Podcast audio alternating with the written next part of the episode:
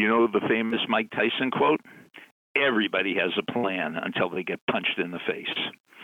You've reached Success Hotline, message 11535. I'm Dr. Rob Gilbert, and today's message is sponsored by the Extreme Bakery in More Than, New Jersey. Everybody has a plan until they get punched in the face. Now, I'm just talking metaphorically. I don't want anybody to get punched in the face, especially by Mike Tyson. But somebody you have to get kicked in the butt.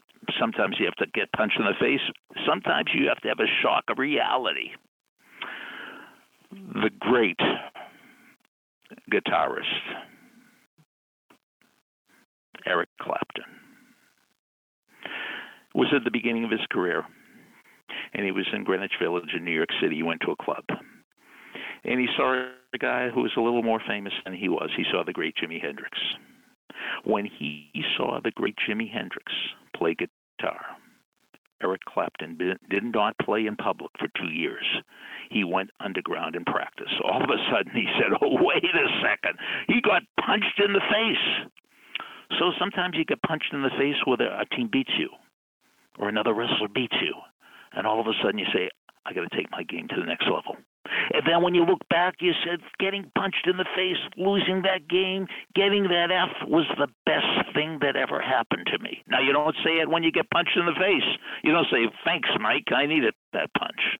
But when you look back, you say, thanks, Mike, I needed that punch way back then. So if you haven't gotten punched, you will. But are you going to get frustrated by the punch or fascinated by the punch? Are you going to get bitter from the punch or better from the punch?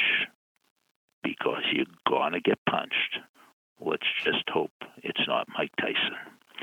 If you have any punched in the face stories, you have a minute to talk to me after the beep, and here is the beep. I'll see you at the Extreme Bakery. Thanks for listening to the Success Hotline with Dr. Rob Gilbert on the Ironclad Content Network. You can email Dr. Gilbert at sendmeastory at AOL.com.